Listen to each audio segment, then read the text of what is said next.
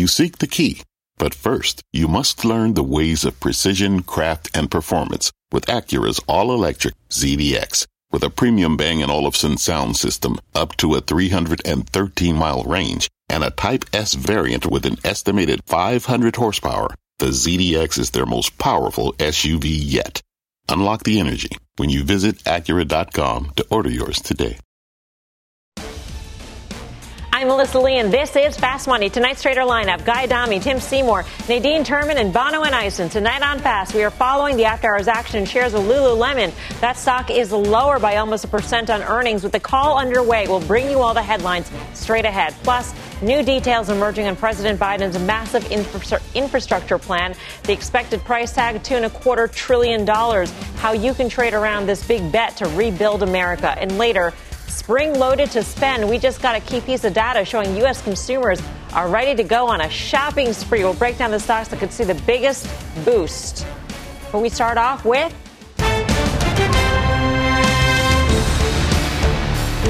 That's right. There's some risky business going on in the market right now. Just check out everything in play. The most recent example, the Archegos hedge fund going bust. There's also the Reddit rebellion, a SPACapalooza, the Bitcoin boom, an explosion in options trading activity. With stocks hitting near record highs, investors are still saying, bring it on. 51% of individual investors think the market is still heading higher from here. So are we pricing in enough risk? Guy. I know you remember when that movie came out, the great Tom Cruise and his breakthrough role. And by the way, Rebecca De Mornay was just fantastic. I just want to point that out. I'll also say probably the best thing that happened at Princeton University since the acceptance of Aaron Burr. Just wanted to get all that out there. Is the market pricing in enough risk? Absolutely not. I mean, look at the VIX today, closed on the lows below 20 again. I mean, it's amazing to me the complacency in the market. But with that said, there's still this belief that, listen, the Fed's got our back, liquidity is ample. And although sell offs are going to happen, they're going to be brief and short lived and very shallow. And right now, that belief system is right. I'm just not certain how long it can last. At the same time, maybe this is considered, maybe we're climbing a wall of worry. We had rates, the 10 year yield, at 13 month highs earlier in the session, Nadine, and, and the market seemed seemed all right with it. You know, they didn't go, go bonkers or anything like that, but we didn't see that really sharp sell off that we've seen in the past. You're right, Mel. And you look at volumes today and they're down. So even if the, the market was weak a little bit today, you didn't see it in volume. So I think that a lot of people are waiting for this rebalance that we're hearing about. They're waiting for the infrastructure bill details. So there's a lot of waiting going on, which has led to light volumes um, and a bit of a wall of worry of all this news. So you can talk about all this news, whether it's the SPACs or hedge funds blowing up. And so we actually like the non consensus view on that. So I actually rather go long in that time when everybody's a little bit worried and waiting around. It is interesting to think. I mean, also, by the way, it's a holiday shortened week. We're off on Friday. Markets are closed. um, but it, it's also interesting to note that with all this risk taking going on, the risk doesn't seem worth it in big cap technology stocks and high multiple technology stocks, even with interest rates at historic lows, Tim. So there's risk seeking in the market, but only in certain places. Well, Mel, every once in a while you have to say, what the heck, right? So, um, and I think I think hedge funds have been doing that. So if you look at hedge fund leverage, not just Archegos, uh, it's it's a case where uh, J.P. Morgan put out something. Hedge fund leverage is at the highest level since 2007, or L, or not LTCM levels of 1998, 99, but but at least where we were kind of the beginning of the crisis. Uh, but banks are in a very different place, leverage in the system in a very different place. So it is not that moment. But people are taking risks. Funds are taking risks. Uh, retail investors have been taking risks. We've been talking about that for the last three or four months. Um, so I, I, do think you have a case where the VIX, to me, near the bottom of, of the cycle lows, you have yields that you know look like they could be breaking out. I think there are risks, but I, am going to. I'm going to also fall on the side that I, I, I kind of like where the market sits here. I think I like the wall of worry. Um, I like the sectors that are going to continue to be the rotation, industrial, uh, you know, call them the value sectors, whether they are or not. And I think the risk is to the upside of a big payroll number on Friday. We mentioned options activity exploding, Bonawyn. The, the precise number is equity options volume is up 85% last year compared uh, to the year before. So this is a, a huge, huge increase that we have seen. So what do you gauge? Is that is that the Reddit kind of trader? Is it people going out on the risk curve, or is it people hedging positions? I mean, what, what do you make of it all? I think it's a mixture of all of the above, but what we have seen is a lot of upside call buying. So that is more speculative in nature. So I think you hit the nail on the head there in terms of there being more risk in the market. Generally speaking, though, I do think that risk is being priced. The VIX, although it is flirting with that 20 level, is much higher than where it's been in previous regimes, which has been sub 12. So I do think you do some do see some pricing of risk in there. And then when I'm trying to get my bearings together and kind of level set, I also look to other macro indicators. In the credit market, again, an indicator of risk. You have new issuance in both the leverage loan and the high yield market saying that investors do have this appetite for risk, and I don't really see that abating until some of the liquidity is taken out of the market. With that said, and in wrapping up, there is going to be some delineation between large cap growth names, or sorry, growth names in general, vis a vis large cap growth names. And then you're seeing growth generally versus value. So there is some maneuvering going on, but I, I do think it is a risk on posture, although the risk reward clearly has shifted to, to a more risky situation. I want to correct myself. Options volume up 85% compared to 2017. Um, so the years, it's a, it's a bigger span, but it's still a huge increase. Um, Guy, we're about six minutes into this program, and I thought with this lead that we're starting off with, somebody would have mentioned Jerome Powell by now. And yet here we are, six minutes in, Guy. I'll, I'll give you the first crack because he has a role to play in all this. He, he has he is the Tom Cruise of all this. I mean, it's interesting that Tom Cruise's name in the movie was Joel Goodson, and he was anything but a good son. And I'm sure Jerome Powell thinks he's doing everybody a favor, but I think history will come to realize that they're probably doing more harm than good. And it is amazing we haven't mentioned him because, quite frankly, we seem to do it every night, and I know he's a fan of the show. With that said, I mean, you think about, I'd never heard of Archegos. I can't pronounce it right. I mean, maybe I heard of this individual six, seven years ago when he pleaded guilty, and I think it was $60 million worth of fines. But what I'll tell you is, when something like that, of, of, of that magnitude, has a $10 billion price tag seemingly associated with it, you have to wonder. There are a lot bigger uh, places out there. You just wonder what the type of risk out there that we're not talking about and that risk taken on the back of easy money, which has been around now for the last 13 years. So you clearly said that to wire me and get me all tweaked, and you were clearly successful in your efforts. And, and let's be clear, it's not just about, you know, an Archegos seeming to have imploded um, on 8 to 1 leverage extended by six or more prime brokers out there, but there's also the example of, of Gabe Plotkin and Melvin Capital.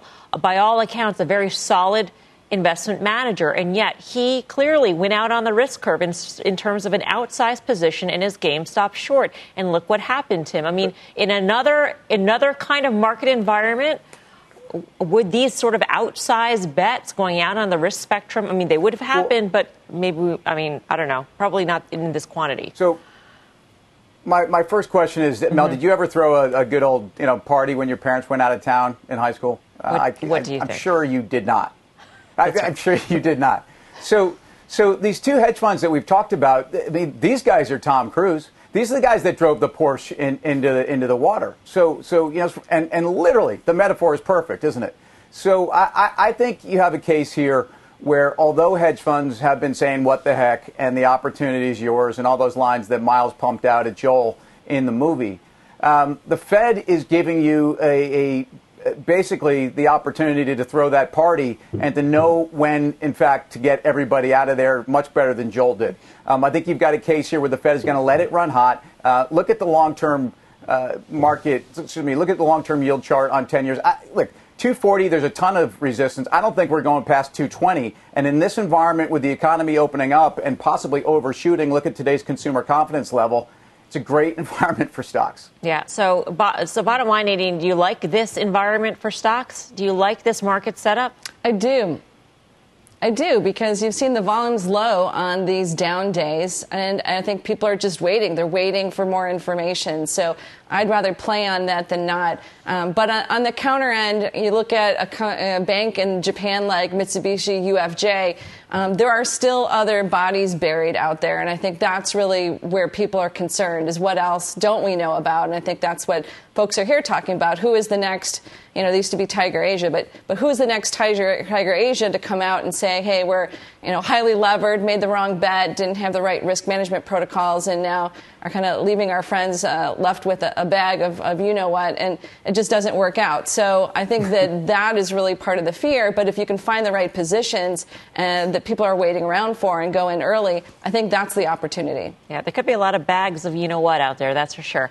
Um, with all this risky business in the markets, our next guest has some safety plays. It is time to go off the charts with Chris Verrone of Strategas. Chris, what are you watching? Hey, Melissa. Well, you know, let's just think about the bigger picture. We have small caps that are down 11% from the highs. We had tech come down 12. I think the question out there is there another shoe to drop? We all know you can get corrections for any reason, but I don't think you get major tops for any reason. And I want to show you this first table we brought along despite the corrections we've seen in small caps, despite the correction we've seen in tech, 95% of the S&P 500 is still presently above the 200 day. I just want to compare that to some prior tops. In October of 07, only 30% of the S&P was above the 200. In March of 2000, it was only 50%. So as you get to these market tops, you tend to get participation getting very narrow that simply has not been the case despite these pauses we've seen over the last several weeks. So I think we're probably okay structurally. It doesn't mean you can't get a pause. Let's focus on what the leadership here is. And I think what's been very telling, and Tim touched on this uh, as well, as parts of the market has softened, other parts have actually firmed. I think industrials are a great example uh, of that here. Industrials consolidated for the better part of the last couple months, but they've reaccelerated here, particularly in relative terms.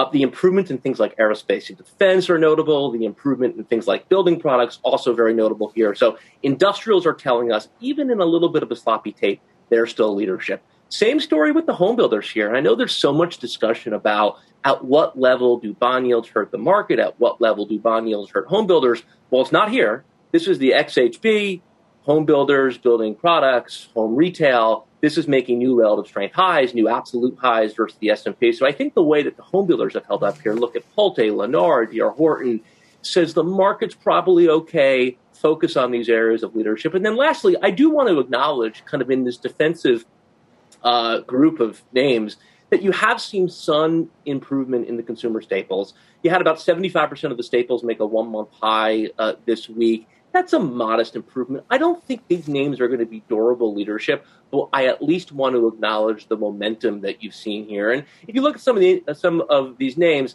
tobacco has been one area that has been kind of in our work as one that's getting better. Philip Morris, ticker PM, uh, I think is an example of that. It's been trying to break up through this 90 level for three or four years. We think it probably does. But listen, overall, the market's been a little sloppy under the surface. We think we're okay. Focus on where the leadership is. Industrials, home builders, some staples are a little bit better. But the uptrend's intact, Chris? Yeah, I think. Listen, you just don't get major tops when 95% of the S&P is above the 200. That's mm-hmm. overbought. You can correct, but that's not where your major tops historically come from. It comes from big narrowing, and that just has not been the case. Chris, good to see you as always. Good to see you. Chris Verrone, Strategas. Bonawyn, do you like any of Chris's uh, leadership ideas? I, I, do. I really think you hit the nail on the head there. And the, and the word that jumped out to me was momentum. And what you're seeing, picking the, the industrials, right? Uh, and I, we've all said this before. These are value names that the valuations are a bit stretched, but they are now trading with momentum. And for that reason, I, I mean, I couldn't agree with them any, anymore. Yeah, Philip Morris, that is uh, one stock we haven't talked about in a long time. International smoking.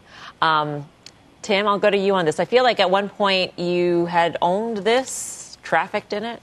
Yeah, I, I trafficked is a I don't know. Be careful. We're getting back to like risky business stuff here, but but uh, yes, um, I, I do think uh, the story for Philip Morris, even for Altria, um, this isn't you know entirely a tobacco story. This is a yield story. These are consumer plays. Uh, there's certain parts of the world, uh, unfortunately, smoking is not. Uh, uh, been cut back the way it has been in the Western world. So um, I like Philip Morris. I like the chart for sure. I, I like the investment strategy, uh, and I think that and Altria still work. Yeah. How about you, Nadine? What do you like that uh, Chris went over?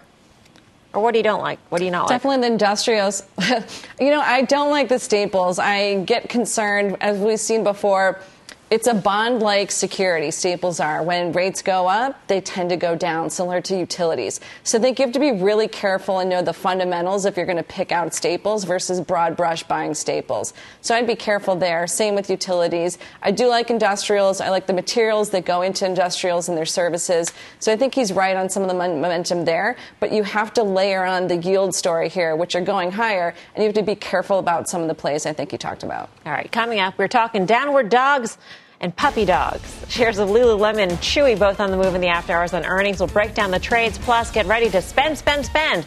Consumers are gearing up for a shopping spree. We'll tell you the key names you want to be in on when Fast Money returns.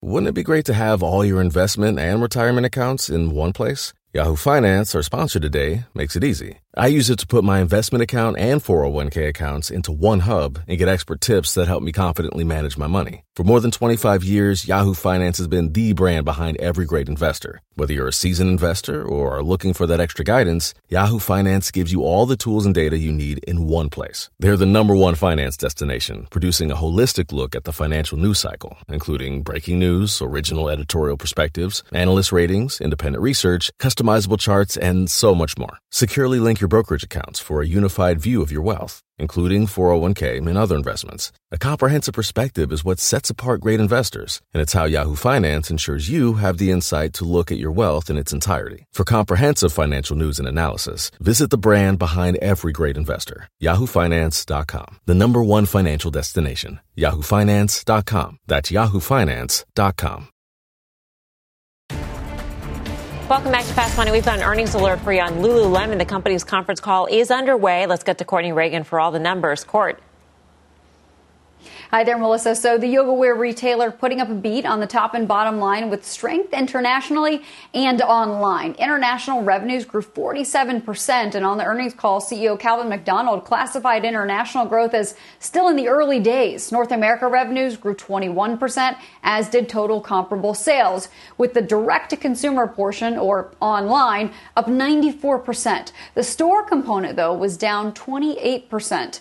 Lululemon's online sales made up slightly more than than half of total. That's up from 29% last year. Gross margin increased, but operating margin fell. Lululemon's first quarter earnings forecast is ahead of analysts' expectations, though the full year earnings range is well below estimates, even though the full year revenue forecast is well above analyst consensus. The yoga wear retailer made its first acquisition in 2020 of the digital workout Mirror. On the call, McDonald said Mirror had $170 million in full year revenue and expects that will grow 50 to 65% this year.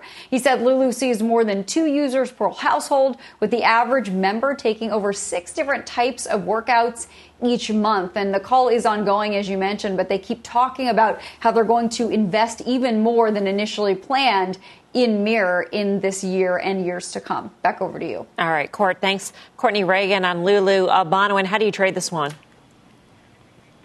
Listen, I think Lulu's done a great job of kind of finding a lot of disparate parts and coming together and creating what's more than just um, a clothing brand, but an overall lifestyle brand. And I think that bodes well in any situation.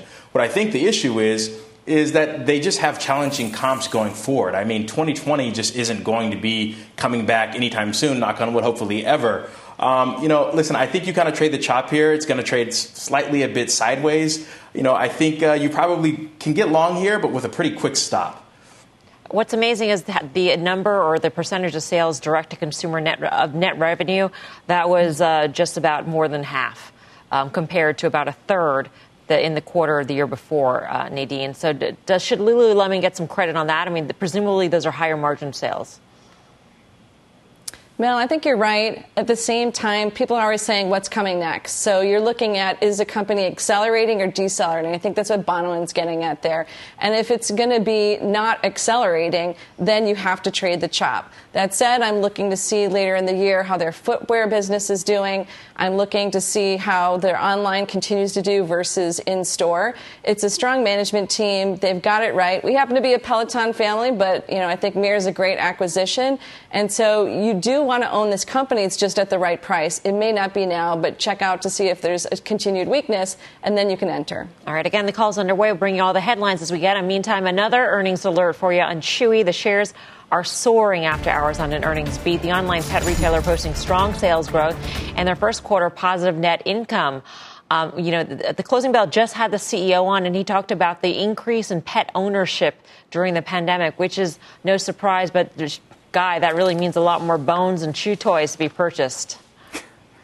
yeah, and they mentioned a partnership with Disney. I mean, I, I, I, have I've had I have two dogs currently. I've had other dogs as well. None of them seem to be all that interested in ET and all those things. But maybe I'm just doing it wrong. But in terms of the stock, I mean, I think it's still got legs here. If you look, it traded up to 120 mid February, down to 75. Your 50% retracement of that is about 97. And coming off the margins and the guidance they gave, there's no reason to think we can't get there. So, despite the move in the after hours, I think of 8 9%, I still think there's room higher. Maybe your dogs are like a baby Yoda. They've got those too, Tim. Yeah, they do. Yeah, I mean, Yoda. look, uh, forget and forget giving it to the pet. Uh, how about I snuggle with Baby Yoda? I mean, that's, that seems nice. Look, Chewy, uh, it took back the chart, um, really held the bottom end of that uptrend line after almost a 40% pullback. Um, as long as they're growing 30 plus percent, uh, there's no question these guys are in the pole position. It's a great position to be in, uh, in a place where people will spend almost anything on their pets. So I like the margin profile as well. All right, coming up, betting big on America. President Biden just hours away from unveiling his massive infrastructure plan, how you can trade tomorrow's news. And later, Google under fire again, this time for its stance on a seven year old song. What is behind this backlash and what could it mean for advertisers? Fast Money's back in two. What's on the horizon for financial markets? At PGIM, it's a question that over 1,400 investment professionals relentlessly research in pursuit of your long term goals. Specialized across asset classes, but united in collaboration, our teams provide global and local expertise. Our investments shape tomorrow, today. Pursue your tomorrow with PGIM, a leading global asset manager. Welcome back to Fast Money. We are following new developments out of the White House. President Biden expected to outline his massive infrastructure plan tomorrow. Our Kayla Tausche joins us with more on this story. Kayla. Melissa, it will be the first of the president's two part Build Back Better economic proposals. And CNBC has confirmed the Washington Post reporting that this first phase will include more than $2 trillion in spending with an additional $400 billion in clean energy tax credits. Among the physical investments backed in this plan, new money for roads, bridges, waterways, and broadband. There's also expected to be investment in housing and care for elders and the disabled, though the exact amount in that category was unclear. As for how the U.S. will foot the bill, well, White House Press Secretary Jen Psaki said taxes will go up and President Biden wants to reward work, not wealth. He thinks it's responsible. It's the responsible thing to do to propose a way to pay for that over time. So, uh, and he also believes that there's more that can be done to uh, make the corporate tax code fair. Lawmakers are already posturing to include their priorities. More than two dozen Senate Democrats are pushing for recurring stimulus checks to be part of this plan. And also, several lawmakers in the House from New York and New Jersey are saying they won't vote for an infrastructure package unless it reinstates the state and local tax deduction that was removed uh, in President Trump's tax bill. Now, sources briefed by the White House suggest that unlike the stimulus plan, which was nearly a carbon copy between the initial proposal and the final law. This infrastructure bill is going to be heavily negotiated between the White House and Congress as they try to gain additional support. Melissa? All right, Kayla, thank you. Kayla Tausche. So, um, with a lot of sort of the um, the specifics yet to be determined, Guy, what's the takeaway in terms of trading this, especially when you're trying to factor in this notion of tax hikes? That's how, how this plan will be paid for, um, because that could actually outweigh any of the positive impact on the markets. Yeah, well, let's just try to dissect that quickly. Mm-hmm. How do you trade it? Well, Karen's pointed this out literally for months, if not longer. I think URI, I think I'm actually pretty confident that it did, made an all time high today. And if you look at that stock, I mean, it was a $70 stock in the trough of last March, and I think it closed around 335 or so today. And probably, even given valuation, it's probably still reasonable in earnings in April. So names like that work. We've mentioned Caterpillar a number of times. In terms of taxes, I mean, you would think at some point the market's not going to like it, but when you're talking about $2 trillion, which is the number that I just heard, I mean, you could tax this entire country at 200%. It's not going to make a dent. I think we all realize that. I also think there's some optics involved here. But the market seems to be completely discounting the fact that taxes are going to go higher. One other of those things, you know, we started with risky business. We'll add that to the list as well. taxes, not just for the individuals, but for corporations. Uh, remember, that was sort of the juice that got uh, the markets going in the first part of Trump's term, Nadine. So, how do you sort of um, dissect this? And is there a trade in your view on infrastructure here? We've been long various infrastructure plays around the world, so I think you can continue with that in pockets. So it could be services like a Perini, it could be a large conglomerate like Cemex, it could be materials themselves that are used in construction, or energy companies um, the, around the world, or, or products that go into green energy buildings, green energy uh, products. Those are, I would say, a basket you could still be long, even without the details. But at the same time, you do need to be careful. It's also an employment bill, right? So it's not just infrastructure, but it's employment bill. So there's going to be a lot of other people out there benefiting from employment. What will they do with their paychecks? What will they do in the next few years? So we're looking to call it the second or third layer derivative of the impact of this type of bill. Yeah, um, some material stocks out there that have been named in the past: Vulcan Materials, um, MLM, Martin Marietta, and then also there is some thought that there could be a credit, an EV credit in this on top of the $2 trillion in this package. And we saw Tesla uh, go up today, as well as Lordstown, uh, excuse me, not Lordstown, CCIV. Um, and so, Bonawyn, I'm wondering if that's where you think um, the, the, the boost could be. Uh, yeah, I think that's a great call. It's hard for me to, to make the argument for Tesla because to be honest, given how how opaque that name is, it's hard to see what actually is priced in. So I would probably maneuver slightly differently. A name like Run. Uh, First Solar, those names have actually come off quite a bit from their recent highs. And I think this might be an opportunity, and you've seen it in the trading today, to kind of re enter there and play the, um, play the spinning bill through that angle. Yeah, TAN, the ETF, was up about a few percent in today's session. Tim, where would you go on infrastructure and how do you factor in the taxes? Well, I, I, do, and solar companies run very differently than the growth at all costs uh, of yesteryear. These mm-hmm. are some cases actually very profitable companies. Uh, I still like steel companies. Look at Nucor, um, and again, specialty uh, kind of steel. U.S. Uh, steel closed at 28 month highs today. Hot roll coil prices are at 12 year highs. The sensitivity to their balance sheet I've talked about. I still think Masco, which is building materials, uh, has not had the kind of run that's representative of some of the infrastructure. But, but where are these checks going on the consumer level? They're going to Home Depot and Lowe's. Uh, and, and, I really think that these are stocks uh, that have not only pulled back, consolidated, uh, but what we're going to see in terms of the margin profile, these both these companies have invested in their digital platforms and in their businesses. And I think it's going to come out in the next couple quarters of earnings. Speaking of the consumer, coming up, break out the credit cards. Time for a shopping spree why retailers could see a flood of spending coming their way. Plus, a semi smackdown. Options traders are unplugging from one chip stock as it gears up for earnings. We'll bring you the trade when Fast Money returns.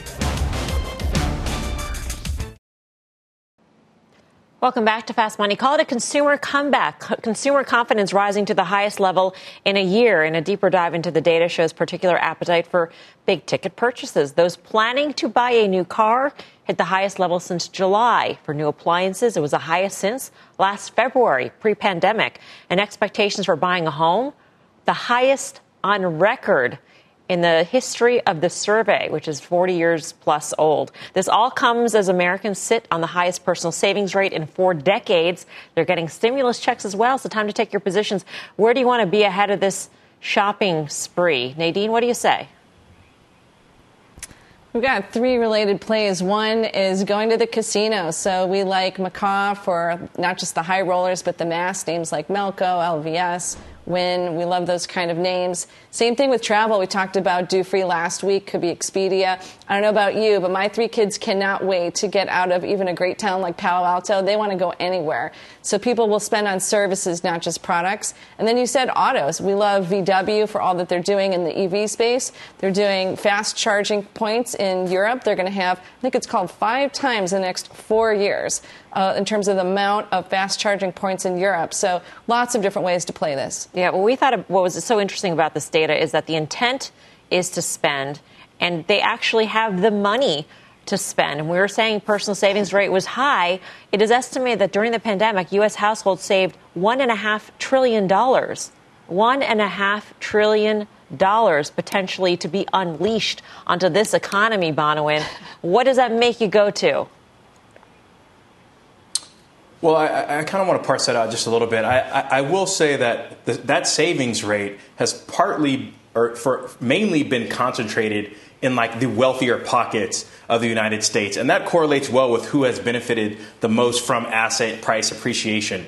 So, kind of letting that trickle down, I actually think that you know what I will be looking at services, travel, um, leisure type of activity and services as opposed to durable goods. And we have seen a pickup in that, but I think that that might abate. And we will see some trickle down effect into those pockets of the market. That's how I'd be looking at playing it. Yeah, we were also talking about housing. Case Shiller came out today. Home prices are 15 year highs, Tim. Um, and the intent to buy an appliance is also high. And that brings to mind, at least in my mind, a fast pitch I believe that you did on Whirlpool. Yeah, it, it, was it was a power pitch, and it was a you know it was a kind of a view both on housing and the consumption trends, just in terms of light durables. And and yes, we get that consumer confidence number uh, told us a lot. Again, the, the the delta, the change month over month was one of the greatest that we've seen in all times. I think it was the second biggest move. So um, it, the question is, the Fed priced people out of the market. So we've talked about those. How about Visa? I mean, how about Visa and Mastercard, and how about the spending profile there? And I think um, that's a place to, to be to be very excited if you're consumer. And I would just go back to Walmart and Best Buy. I'm long Walmart. I, I think they are a beneficiary both in a new e-commerce environment, but also with stimulus checks coming through. Best Buy uh, you know, how many people just walked in and bought an Apple product or a new computer? I think they're going to continue to do that. Mm-hmm. Interesting to, to say Visa and MasterCard. I mean, that's how consumers will spend and how will they look to find things to spend on guy they're probably going to go to their google machines and use google and that's often forgotten in terms of you know a, a, reopening trade so to speak because a lot of the searches are tied to travel and so in that respect there is this sort of reopening bounce associated with a google and its parent company, Alphabet. Yeah, it's interesting. You know, I'm sure people do do that, and we're going to talk about uh, the Google soon. I still get my consumer reports that I sort of go through and, and highlight as we used to do back in the day. And, and I'm still one of these people, unlike you. I like going to stores and seeing things, the tactile sensation of actually touching a couch at a restoration hardware or looking at one of the uh, Dutch ovens in Williams Sonoma, which, oh, by the way, both made new all time highs uh, today. And those stocks, people have knocked them on valuation. Guess what? It's been the wrong thing to do now, literally for the last couple of years. I still think there's room in both of those names as well. Uh, Tim, you're raising your hand. Yes, what do you have to say, sir? Mel, can, can you kick Guy out of the couch that's in the Best Buy uh, watching the TVs while I'm trying to actually look at TVs? I think they've probably tried to do that. I'm one of those people. Yeah, I you're one of those people. Yeah, you probably go to Barnes and Noble and sit there and read a book and not buy it. Um, I will go to Bonawyn. Hold on, I know we got to go to commercial break. No, no, wait a second. Before I we go, to, go to I love the icebreaker, okay, but go ahead. I told Barnes and Noble quickly. I told them they should change their business model. Charge admission at Barnes and Noble. Charge admission. You get it back if you buy something. Otherwise, think about the revenue stream those cats would have. It's genius. Yeah. Back to you. Yeah, lost opportunity there, perhaps. Um, Bono, I was going to go to you in terms of, of the multiples on a, on a, restoration hardware or Williams Sonoma. If you are a believer in travel and money will be spent on services, can those multiples on those, I, I don't want to say stay at home, but, but home stocks stay high?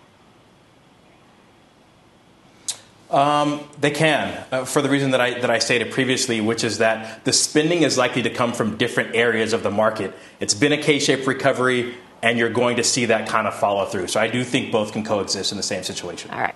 Coming up, chip wreck ahead. Options markets betting on a bearish print in one major semi stock. More on that ahead. But first, Google under pressure. The company facing big backlash as calls grow louder to take down a controversial YouTube video. We'll break down the fallout when Fast Money returns.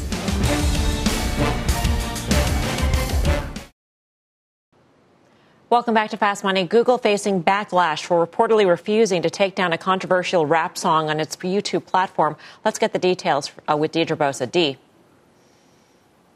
Melissa, the song at the center is called Meet the Flockers by YG, and it contains lyrics that encourage the burglary of Chinese households.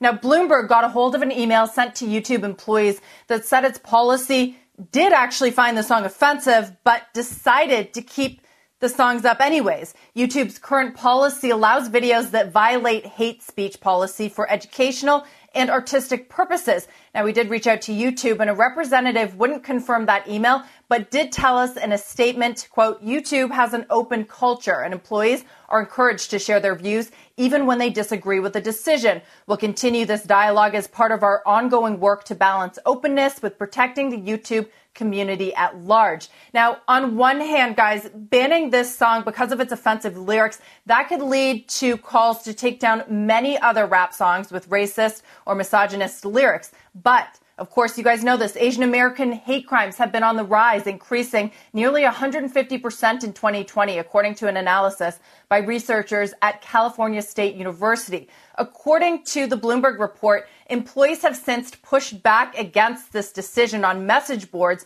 leading to a town hall on the issue, but still no change. Now, the episode also raises a lot of questions about YouTube scrutiny, which often takes a backseat to Facebook and Twitter in social media discussions and congressional hearings. According to a 2019 Pew Research Center survey, YouTube has the highest reach of any platform, with more than 70% of Americans reporting they use it.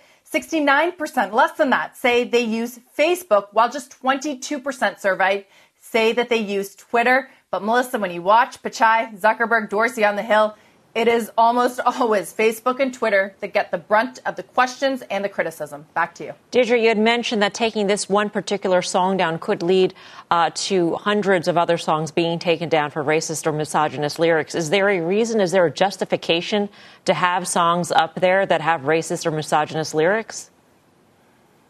Well, one of the explanations that YouTube gave us is that there are some exceptions when there are artistic you know, benefits. I actually did ask them to clarify in the case of this song. Mm-hmm. I didn't get a response there. Um, but you know that's what they're sticking to. You know, it can be artistic, it can be educational, and one other category. Um, no, just educational and artistic. So they would argue that this song, by, called "Meet the Flockers," fits into one of those categories. They didn't say which. All right, uh, Deirdre, thank you, Deirdre Bosa, on this story. Remember what we saw last summer? We saw advertisers start to boycott, pulling their ads, saying that they're going to have a one month boycott for a content that they found um, racist. Uh, on platforms and on Facebook specifically, and, and some of the, those boycotts extended into year end.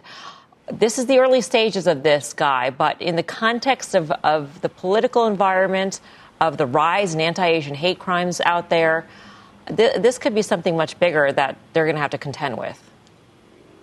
It should, given what's been going on, it should be something much bigger. I mean, you watch the 11 o'clock news at night, at least here on the East Coast, and it, seemingly every night for the last couple of weeks, you know, they lead with a story about this, which is just reprehensible on any number of different levels. So it absolutely should be a story. We look at things through the prism of the stock market and what's going to be in the stock prices, for better or for worse. And quite frankly, Google Alphabet didn't really bat an eye today. And, and oh, by the way, Stifel just put, I think, a mm-hmm. 2350 price target on it, upgraded the stock from buy to hold. So although there should be, absolutely should be ramifications in terms of the stock, I think what we learned with Facebook, that 18% or so sell off was in fact short lived and it proved to be a huge buying opportunity. I think that's what the market is saying right now with Google. Yeah, and we saw Facebook you know, to be fair, emerge relatively unscathed from those ad boycotts. Uh, it was mostly larger advertisers that boycotted when it was the small, medium sized businesses for Facebook that really make up the bulk of their advertising revenue. Nadine,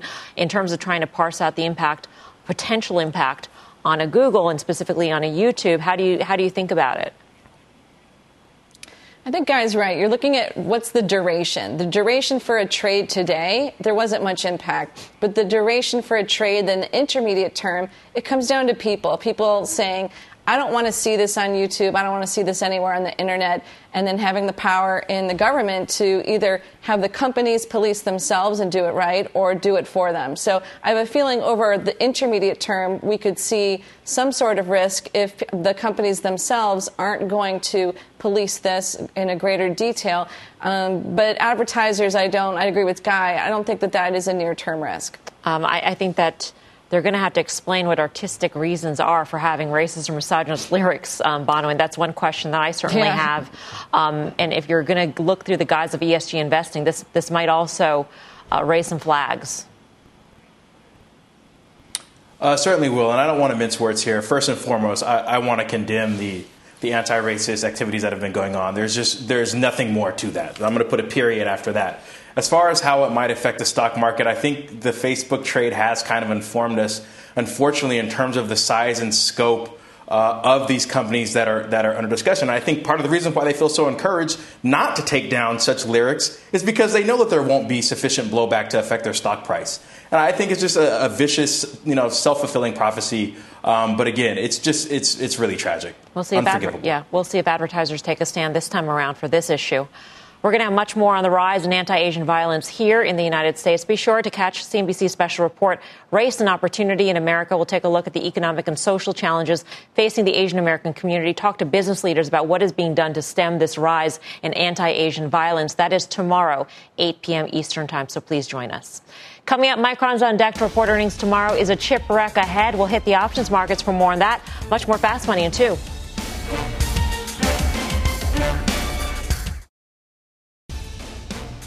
Welcome back. Here's a sneak peek at the Cramer Cam. Jim is chatting exclusively with the CEO of Macy's. You can catch the full interview at the top of the hour on Mad Money. Let's get to the chips now. The semi shortage causing major supply chain issues, wreaking havoc on a number of industries. That's a big reason why the SMH semiconductor ETF has vastly outperformed the rest of the tech trade so far this year. But some option traders are betting that a pullback could be in the cards for one major name in the space. Let's get to Mike Khouw for more on this. Mike, what'd you see? Yeah, so we were taking a look at Micron Technologies. This is a name right now that's implying a move of about 6% after they report earnings.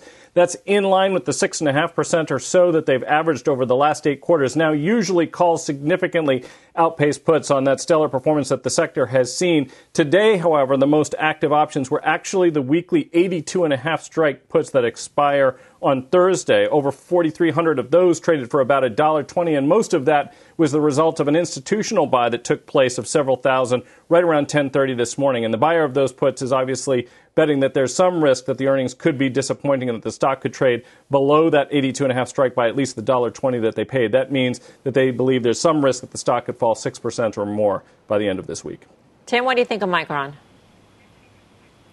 Look, I, think we've had conversations over the last few years where Micron's been a cheap stock that reflected uh, conditions that I think there was oversupply in DRAM and NAND. Um, I think, frankly, very evenly balanced supply demand dynamics, and I think it's going higher. I think the stock's not expensive on valuation. All right. Um, thanks for that, Mike Khouw. For more options action, be sure to tune into the full show. That is next Friday because we're off for Good Friday this Friday. Next Friday, 5:30 p.m. Eastern Time. Up next, are you hungry for some gains? Because there's a pizza party happening on the wall on Wall Street. Is it time to bite into these names? We got the trades next.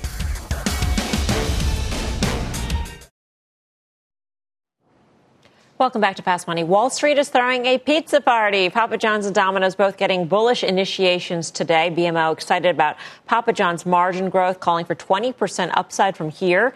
Citi's feeling pretty good about Domino's $1 billion share buyback program, slapped a $435 price tar- target on the stock. Um, Guy, you like any of these calls?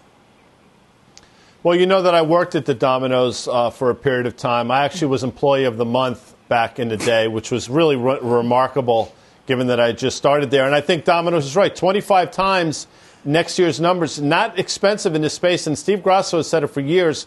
It's not just a restaurant, it's a technology play as well. So I do like the Domino's call. Employee of the month is even more extraordinary considering you worked there for about five minutes.